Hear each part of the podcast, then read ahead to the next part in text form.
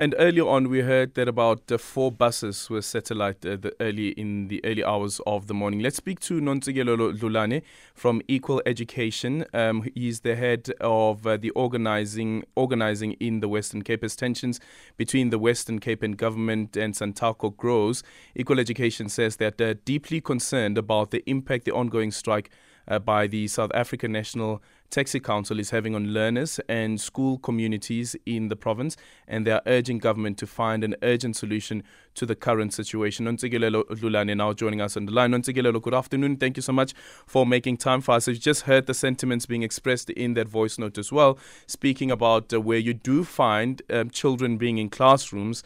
Uh, sometimes teachers aren't there, and sometimes it is the other way around. What's your feedback? What information did you receive? Yeah, hey, thank thank you for having us. I mean, we we work with high school going learners, um, whom are sort of like these young people that are trying to get um, this education. And I think the nicest thing also about us is that we don't we, we work with the fuller school communities, which does include teachers. And the conversation we've been having from Friday till today with learners and teachers, they've been expressing that um, some of them are walking to school, um, working like more than five kilometers to get to, to school because they want to be at school. They don't want to be left behind. Some of these learners are not going to school at all. And some of those that are at school, a lot of times they'll find that they are in empty classrooms. Teachers are not there because, I mean, teachers are staying in these same communities that there's so much now currently violent. Um, and in some of the school, teachers are there, but out of the 50 kids that are usually um, learners that are usually in one classroom, there's only 15 of those learners.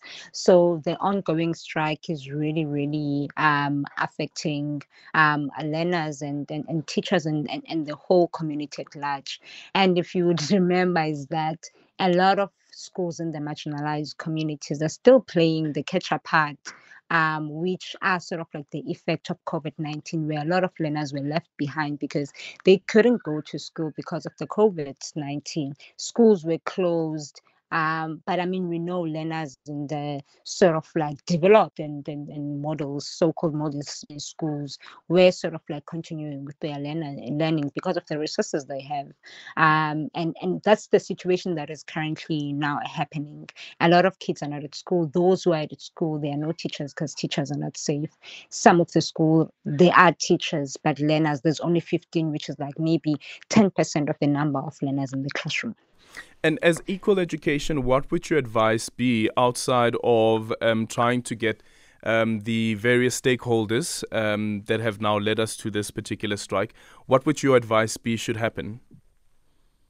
So our advice as Equal Education, we believe this is not the first strike that is happening. Last year in November, when grade top learners were writing exams, there was a similar strike, um, the disagreement between Santaco and the Western Cape government. At the beginning of the year, schools in Khayelitsha were sort of like affected by um, also another disagreement that was happening between the Western Cape government and Santaco. And now this is like sort of like the the the the, the, the third strike within a period of a year. And what we're advising as Equal Education is that it is important for the Western Cape government and Santaco to sit down and find a common ground um, so that even commuters who are using taxis as a as as, as a transport trains and buses a transport to get to work to get to school because also another thing that learners were raising were even when they leave for school, their parents leave before them, and they get worried they can't even concentrate in classes because they're worried if their parents got to work safe. Um, and, and those are the kind of situations that. So, as Equal Education, we're calling upon the Western Cape government and Santaco to sort of like find a common ground, speak out their frustration and express how they feel, but also finding a common ground so that learners can go back to school, so that commu- commuters can actually go back um, um, to work, so that we can go back to normal. What do you think, though, Nontsikelelo, the, the long term solution is to this so that you don't find a situation where children can't get to schools and teachers uh, can't get to school? Because now we're speaking about the strike as an example. Um, but yeah. um, early in the year, there were concerns around, for instance, the availability of trains uh, when the trains in, in, in Cape Town were traveling at a reduced rate. So, how do we fix the issue around public transportation, especially when it comes to the impact um, that it has for um, educators as well as the education sector as a whole? Yes. So, I mean, I think also the strikes that have been happening have been speaking a lot to the point that you're raising that like in South Africa, it seems like there's a transport crisis that is currently um, happening because you'd find if, for example, um, Golden Arrow is striking, it doesn't really affect um, the taxi association if the trains are striking when there were trains because I mean we live in an environment where even in Khayelitsha the, the railway um, stations are not working anymore.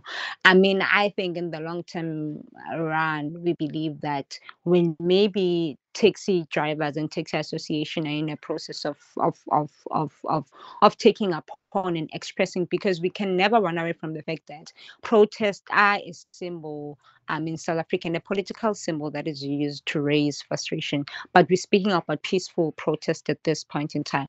We believe maybe in the long term run, I think that when taxi drivers and taxi association are about to strike, maybe that the, there should be a conversation that is happening between the Golden Arrow buses, um, the the train um, committees or, or coalitions to come together to say, although we are doing this strike and raising our frustration, what is the better way for us to do it so that it doesn't affect the black working class, people getting to work, but also learners getting into school? And I think if there could be a unity and one voice within those um, structures, which is Association of the Bus, Association of the Trains, and Association of Taxis to find a better solution, while the taxis or buses or trains are sort of like striking um, but we make sure that learners are, are, getting their right to education. Our mothers and fathers, commuters are able to get to work safely so, so that we don't find ourselves in the same situation. Thank you so much for your time. Nontsikelelo Dlulani, the Equal Education's Head of Organizing in the Western Cape.